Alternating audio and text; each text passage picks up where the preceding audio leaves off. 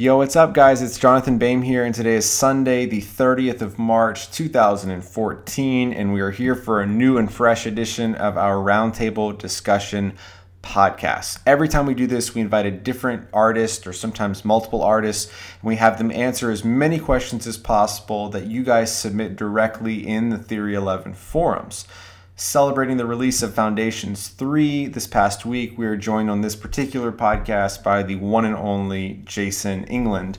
Jason, are you there? Can you hear me right now? I can hear you fine. Can you hear me? I can hear you beautifully. So, Jason is a little bit under the weather, but he is uh, joining us regardless and powering mm-hmm. through it. And our goal on this podcast is to get through as many questions that you guys submitted as we possibly can, provided a short amount of time. So, we're going to if it's okay with you, Jason, let's just get uh, get right into it. I think the best first question that I kind of wanted to use as a launching point. We just released Foundations three, which is the third volume of the Foundation series. It has three, actually over three hours of instruction in it uh, for six different moves. This is the third edition of Foundations. Um, but just like zooming out a little bit, there's a question here by Sunny G, post number three, and he's talking about the difference of learning magics from videos like Foundations versus how you probably learned, which is from books. So his question says, I believe that you learn most, if not all, of your uh, art through books. Do you imagine your outcome would have been different if you grew up learning from videos like Foundations versus uh, uh, DVDs? Uh, well, the first part, the first thing I should say is that it's basically true that I learned most everything I know through books as far as routines are concerned. Um, uh, someone often showed them to me in person, but then I had to go buy the book to learn how to do them. Um, but as far as techniques are concerned, the raw techniques, um, it's not necessarily true that I learned um, all of it through books because I had two very early, uh, well, uh, I had two DVD sets very early in my magic career the first one was Richard Turner's, um, at that time it was two videotapes called The Cheat. They have now been um, combined onto a single DVD. Uh, and the other set that I had was the Steve Forte uh, Gambling Protection Series, which was four videos at that time, and now we put those on three DVDs. Uh, I'll actually put them on two DVDs and then a third DVD of a bunch of extra stuff that nobody had ever seen before. Um, so as far as techniques go, I have no problem learning from video, never have uh, it's the routines that I think should come out of books, um, just because that's it's easier to put 40 routines uh, into a single book than it is to put 40 routines onto you know um, 10 DVDs or eight DVDs or however many uh, that would take. It would take a lot for sure. Just um, um, this isn't mentioned as part of the question, but just to expand it a little bit further, this talks about the difference in learning from books and videos. But the third ingredient that I know, just based on your neighbors, uh, you've learned a lot from is in person. You know, being around Steve Forte, being around uh, these people in person. What have you learned from people? like in the present, uh, you know, to in person that you were, would never have been able to learn from just books alone? You know, I can't really answer that with like a, any examples necessarily. I mean, I know there are some things that some that people have shown me for sure, but I can't really put my finger on what it is because while I, I have had that personal one-on-one instruction, it actually came pretty late in my uh, development as a as a magician. Because although Steve and I have been dear friends for about uh, seven years now, something like that I didn't actually meet him until about 2003. So I was already 13 years um, into magic um, and doing most of the things that I do now long before I ever met him in person. Now, the stuff he's shown me since I've met him uh, is unbelievable, and there are things that I've never shared with anybody that he's shown me, uh, except my uh, absolute closest friends. Stuff that's never appeared on videotape anywhere, and may never appear on videotape anywhere. So it's a massive amount of information, but it but it came after I had a pretty solid grounding in classic card magic books and classic gambling technique from these video series and books and stuff that I'd read. Um, so you know, I think all three of them are important. It just depends on what your goals are. Uh, the last part of that question, by the way, it says uh, he says, for example, you wouldn't have developed your own handling for some moves. that part is absolutely true uh, because, for instance, I developed a handling of a move called the rub away vanish, or the rub a dub vanish, if you prefer. Um, and I developed a handling of the move that's different from any way that it had ever appeared in print before because I had only heard the move described to me over the phone.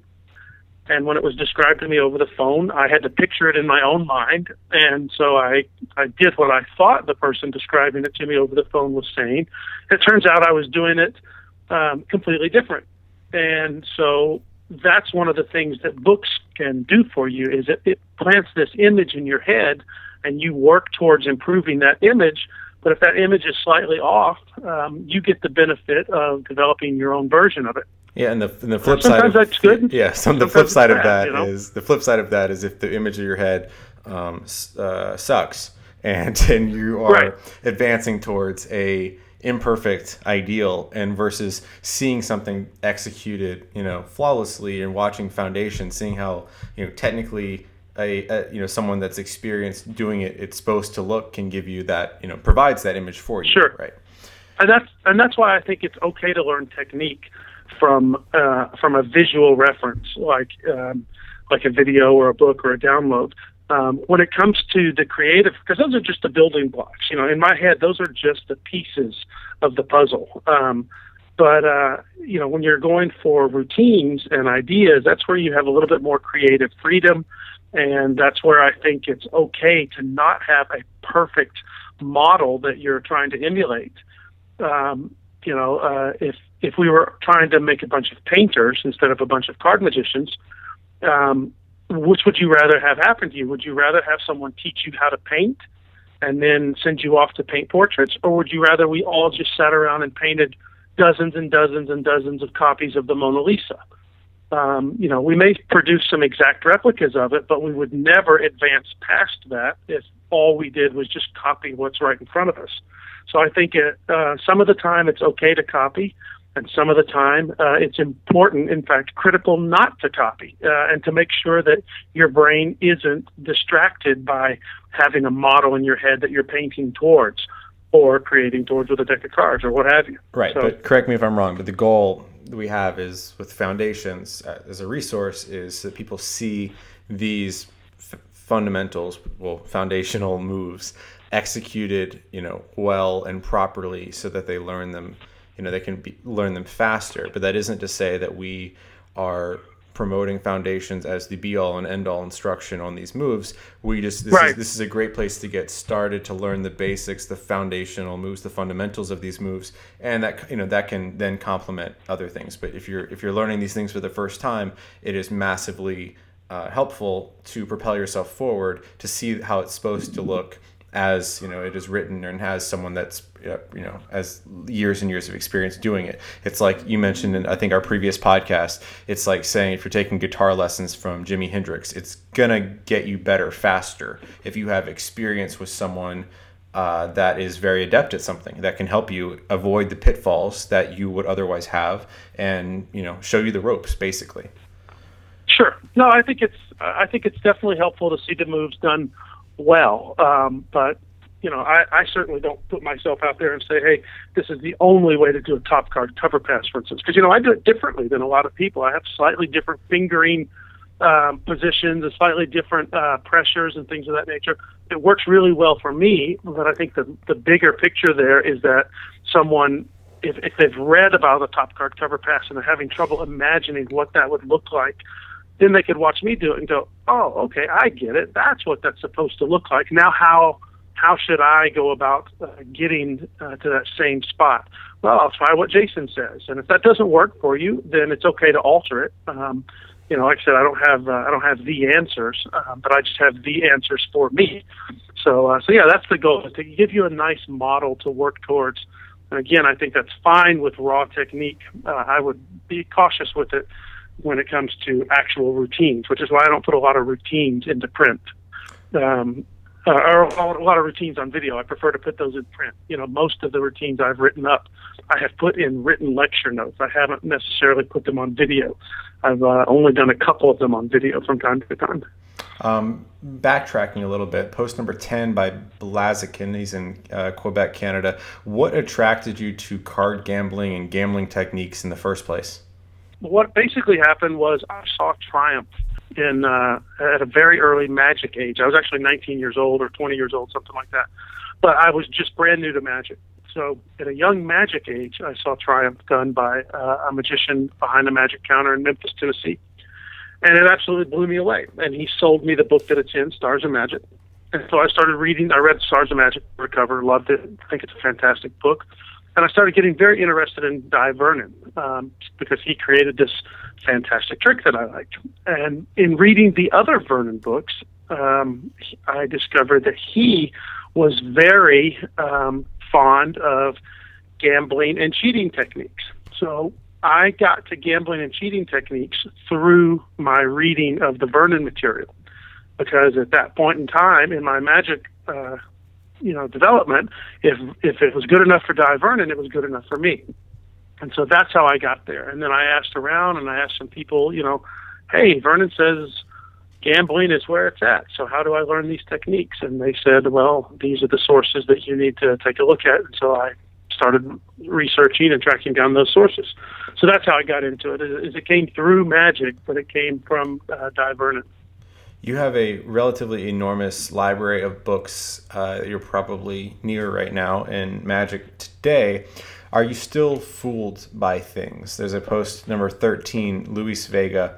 So when was the last time you got you were fooled, either by gambling moves or magic or anything like that? Is that still a common occurrence, or is it rare now that you've you know you are so well read in magic techniques and methodology that it's a rare experience.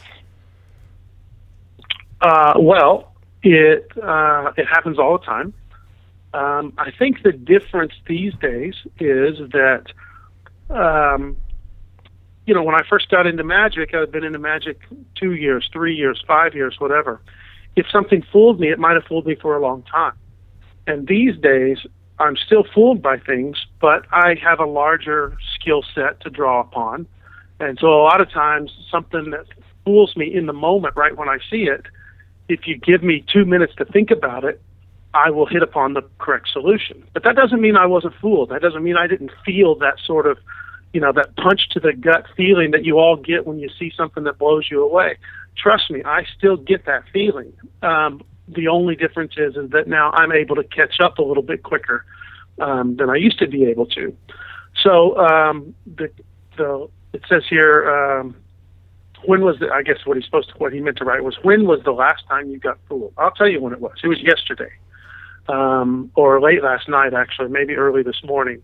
I watched a video that Steve Forte uh, had his wife film of him doing something with a deck, uh, deck of cards, and he did this um, uh, she filmed it with her iPhone and he sent it to me, and it fooled me. And it it got me for a second, and I was like, "Wow, I have no idea what just happened." I watched it again. It fooled me the second time. I still didn't know exactly how he had done it. Uh, you know, ten minutes later, I had figured out how he did it, and now I can do it too. But uh, I still got fooled, and I still got that feeling, that instantaneous feeling of what just happened. So it happens all the time. Um, and most of the time it's magic, but occasionally it can be gambling moves. There's a lot of questions submitted uh, about practice techniques and how do you practice these sorts of moves? How do you personally practice these sorts of moves? But I think a lot of uh, members were asking kind of your recommendations for how to practice these sorts of moves. Can you delve into that? Specifically, the post number I was looking at was 15, but a lot of members' uh, questions centered around practice techniques. So, can you actually break that into two things. How, how do you practice today? Like, what is your practice regimen, and what is your recommended regimen for people that are just learning these sorts of things for the first time? Um, well, I think the most important thing is that you have a goal in mind, and um, that goal can be very, very simple and broad, or it can be very narrow and focused.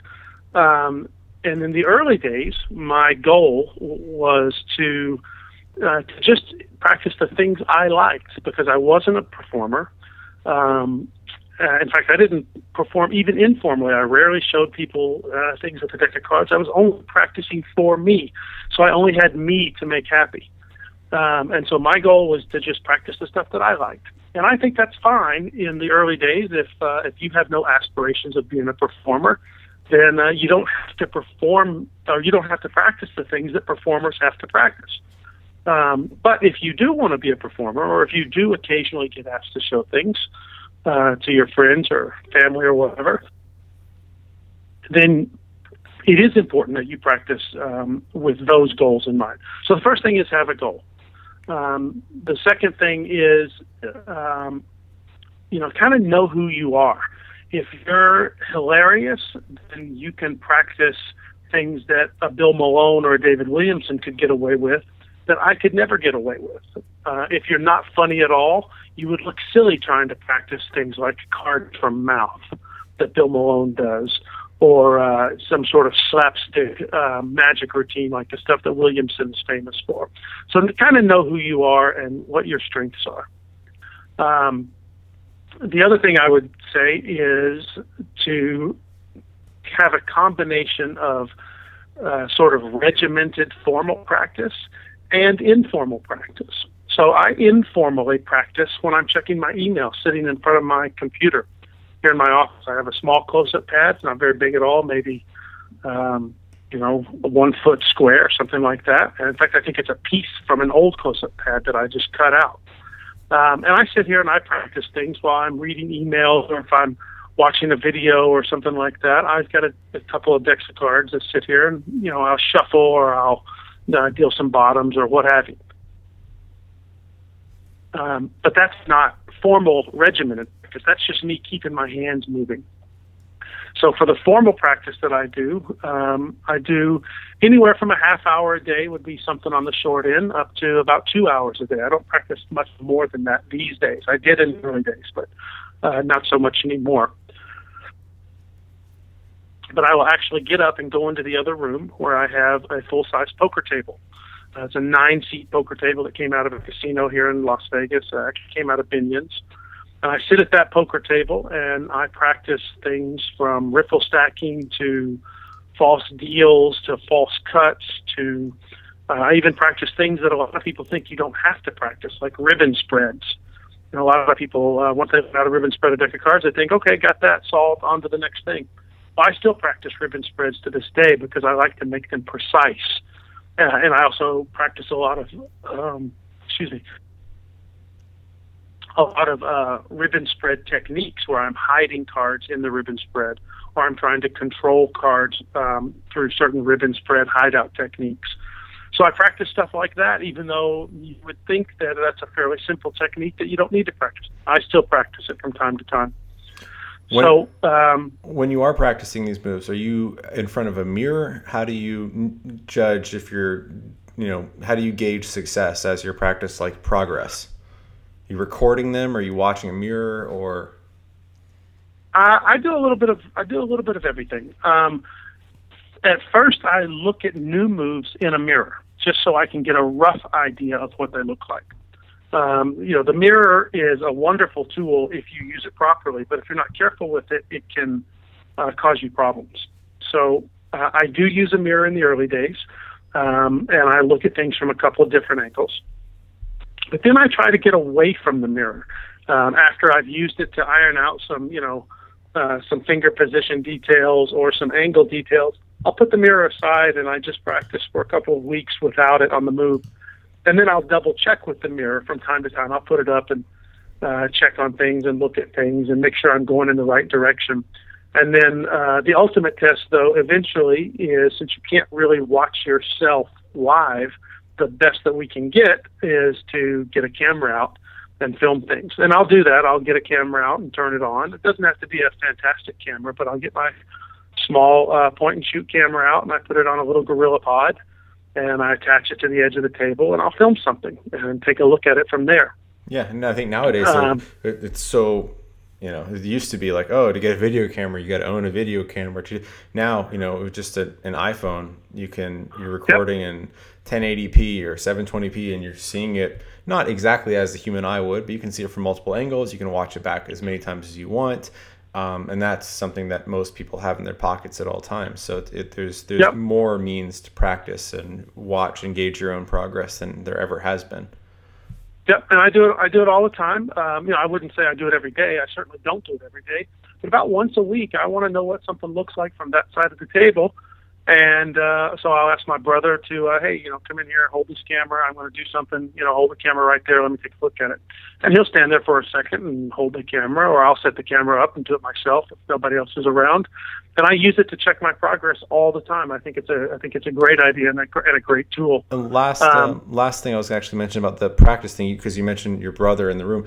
Um, obviously, I mean, it was very helpful to me when I was growing up. There was no other magicians around me, but I did have, you know, trusted friends that I would show tricks to as I was learning them or I would show techniques to. And I trusted them enough where, you know, I could show them something, and if I totally botched it and screwed it up, it really wasn't a big deal. They were already aware that you know I'm not a real sorcerer, and I'm not you know I was still learning, so it wasn't uh, it wasn't a horrific experience, but it was it was very helpful to me to have someone that I could show things to that would give me constructive criticism. So is that kind of possibly a third element to practice techniques, including mirrors and um, video? Having someone that you can show things to, especially if magic wise as you're learning it? absolutely. In fact, I uh, um, I think that it's ex- extremely helpful once you have the basic actions of uh, of an effect down and you can get through it from start to finish.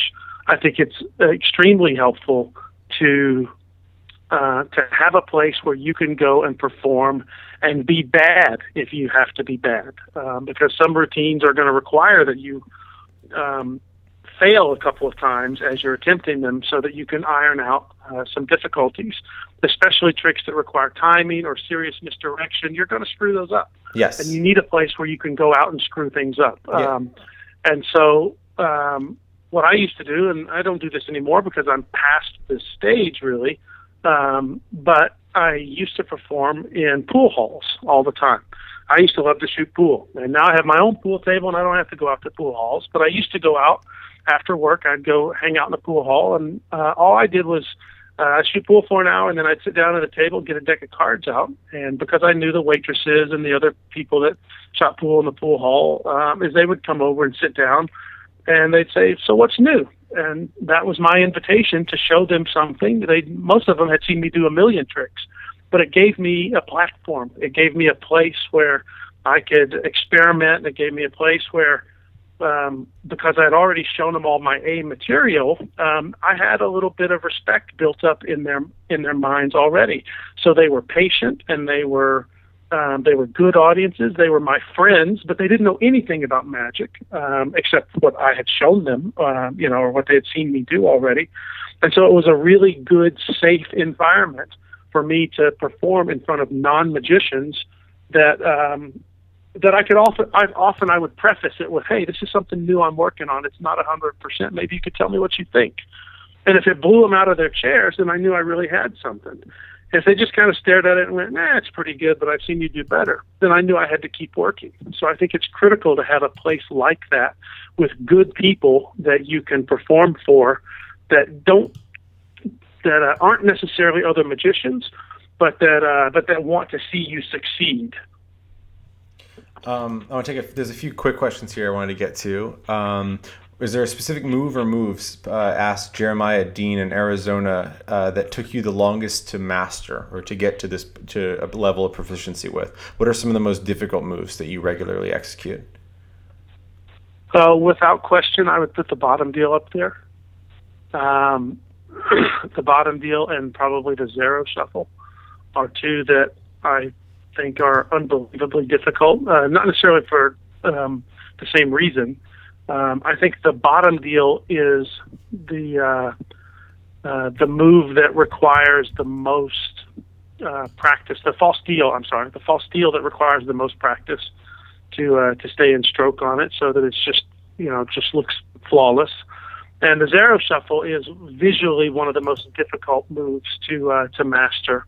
Um, if you're showing a Zarrow shuffle to someone that doesn't know what a Zarrow shuffle is, you can do a, a bad one and it'll still go past them.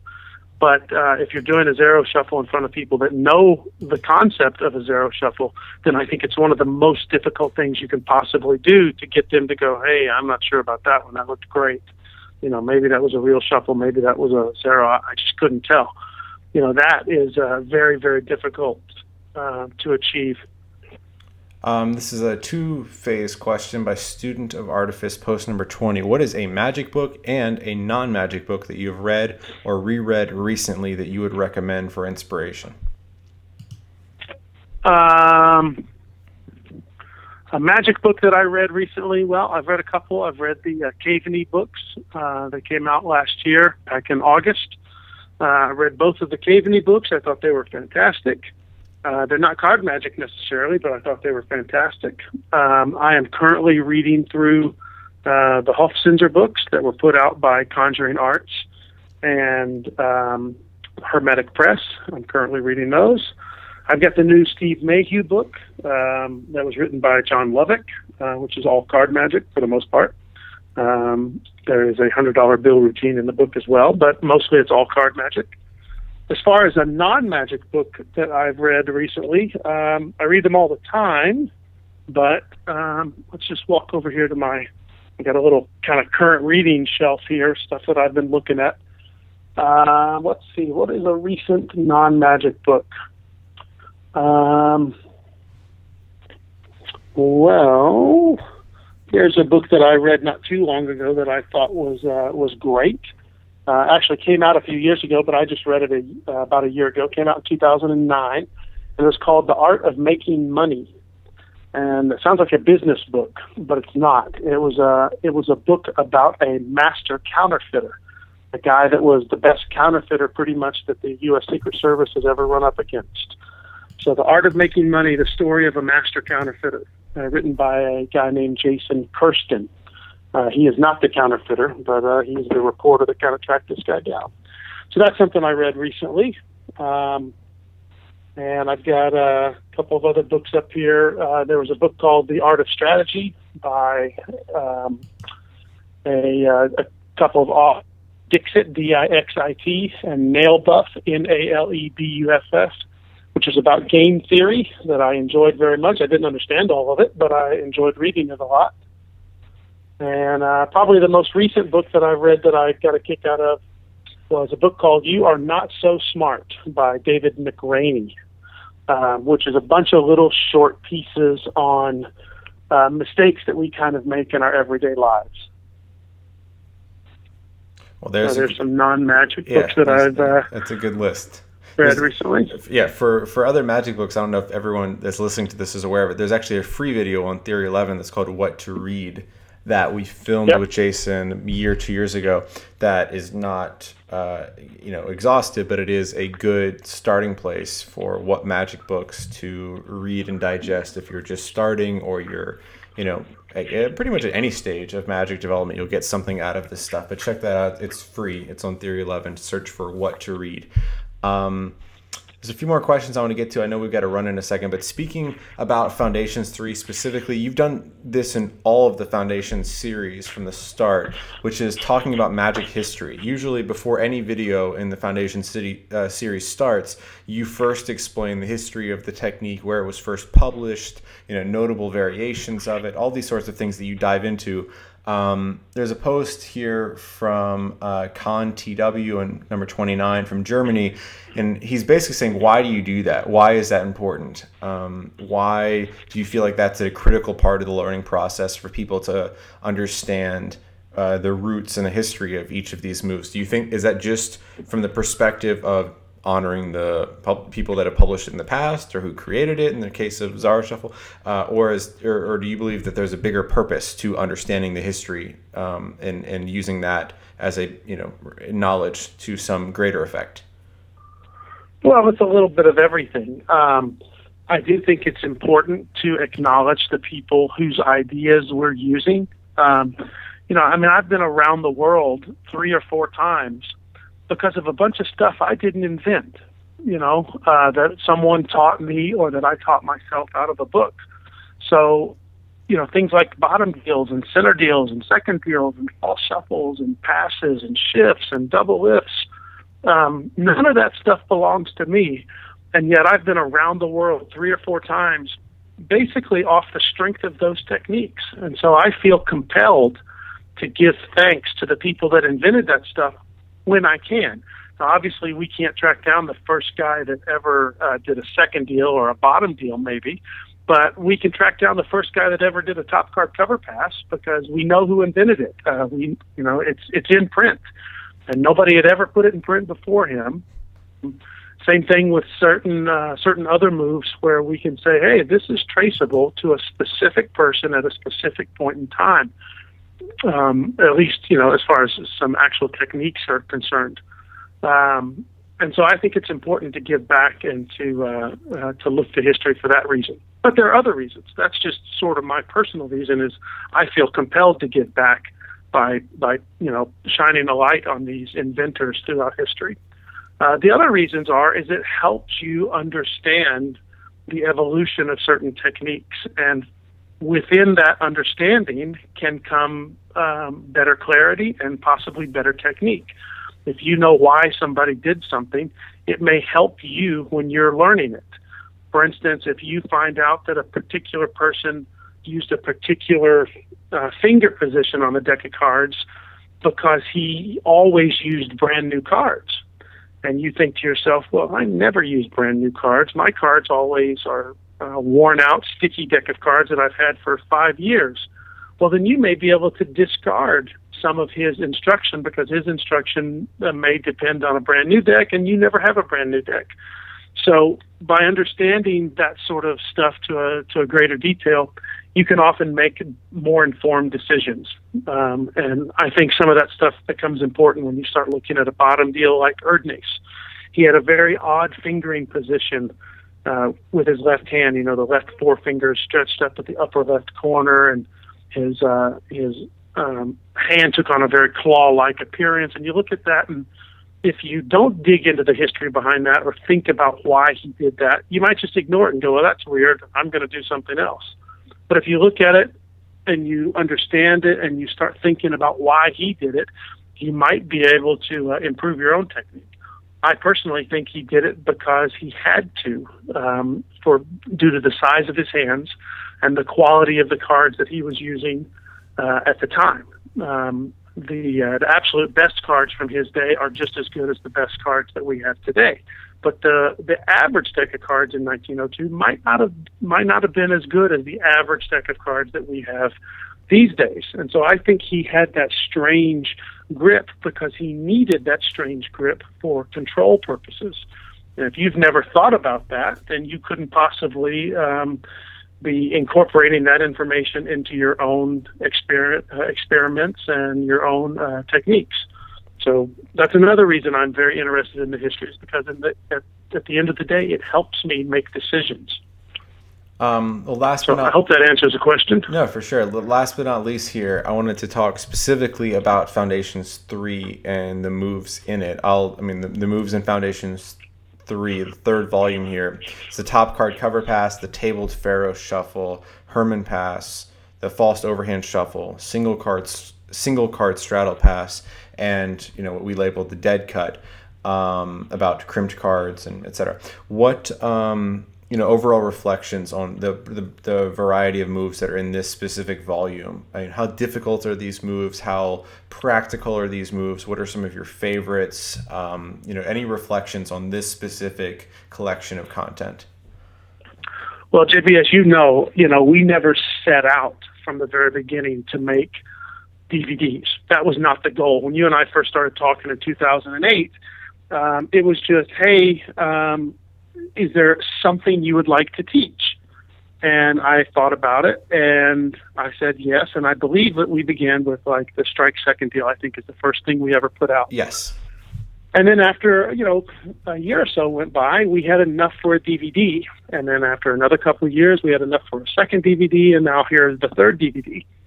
Um, so if we could rewind our lives and go back to 2008, I probably would have started um, with a, a bigger master plan in mind because some of these moves they're like they're all over the map. You know, you've got passes and shuffles and um, you've got overhand stuff.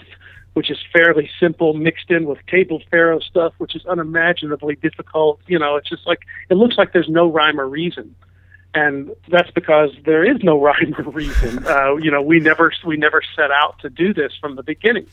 Um, but in looking over that, that's both a good thing and a bad thing. Uh, it looks sort of haphazard because these are collections of individual moves that were never designed necessarily to go together. But the good thing about it is that you um, you get a wide spectrum of technique. So overhand shuffles, fairly simple, uh, things that could be mastered in a few months. The dead cut technique, fairly simple, things that could be mastered in a few months. Top card cover pass, that's not as easy. That's going to take you a lot more time. Tabled Faro shuffle, much more difficult. It's going to take you years to get that down. And then you've got things like the Herman Pass and the single card straddle pass that kind of fall in the middle. So the fact that there um, doesn't appear to be any rhyme or reason to why these techniques are gathered together, uh, it has some good points and it has some bad points. Um, and I think the good points far outweigh the bad. Uh, the bad points are really more organizational than anything else. So I look at this and I'm happy with uh, I'm happy with the instruction on all of these. Um, you know, uh, you know me. I would never claim that these are the final word on any uh, of these individual techniques. Um, I think that these are great starting points for people that want to uh, research these moves. And uh, being me, I always give you more um, resources that you can go dig around in and find other people's techniques. I believe that that's critical. So if you want to learn the, you know, if you want to learn the Herman Pass, please don't just look at Foundations 3. Uh, much as I would love to have you buy a copy of it, um, that's only it's only the beginning. You need to you get a copy of this, but also uh, dig into the resources that I give you in the actual Herman Pass video, and you'll find other sources for it where you should go and read them or watch them or whatever, track it down, and incorporate all of that information into your learning. And that goes for any of these techniques on foundations one, two, or three. So, um, yeah, I'm looking back over and I, am very pleased with it. Uh, I'm very happy with what we've accomplished on all three of these uh, series. It's a lot of content. I mean, this this volume alone is three and a half hours. It might be a little bit over that. Yeah, yeah, I think they were all over three hours, yep. if I'm not mistaken. Yeah, basically. So you know, we're coming up on. Yeah, you talked about about no, ten hours of instruction on these three DVDs. Yeah, you talked about you know our rhyme and reason of when we've put one of these out. We've put one of these out when we can't go farther without you know not being able to fit more content on a DVD without right. compressing it heavily, so the quality is less. Um, yep. But I think you know as we've gone through this is this is by far you know one of my favorite ones yet. It has a ton of content on it. I think there's a good breadth of content from easy stuff where you can learn it in you know a few weeks of practice to things that'll take you years of practice. I kind of like that it has that that range on it, so it's not all things that are just like impossible. Like, yep, everything on here sure. you're gonna have to dig into for five years and then come back to us. Yeah, it's a good. Yeah, no, know, it's something I think they can watch for a long time. You know, the first things that, if you if you've never picked up a deck of cards in your life, this may not be the DVD for you. But assuming you are um, past the beginning stage and you pick up Foundations three, um, you'll be using the overhand shuffle stuff immediately. You'll be using the dead cut techniques immediately. The single card straddle pass will come a little bit later, and then the Herman pass, and then the top card cover pass, and you know the tabled Faro shuffle I put on there just because I, I I am enamored with the technique and I use it from time to time. But I'll be the first to tell you that it's un, unbelievably difficult to be consistent at. Um, so I think it's a good DVD that you can keep returning to over and over. In fact, I think all the Foundations DVDs are like that. You know, on the very first one, we had the center deal on the very first Foundations DVD. So that's a move that you're not going to master in a month for sure that's a that's a technique that you'll have to return to over and over again for years.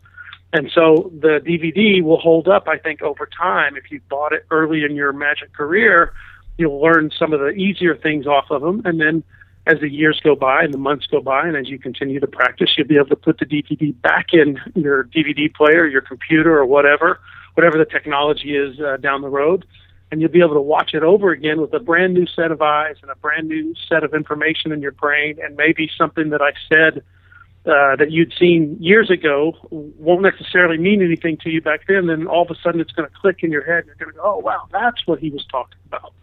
Let me see if I can pull it off now. So I think they'll hold up over time for a lot of people. At least that's my hope.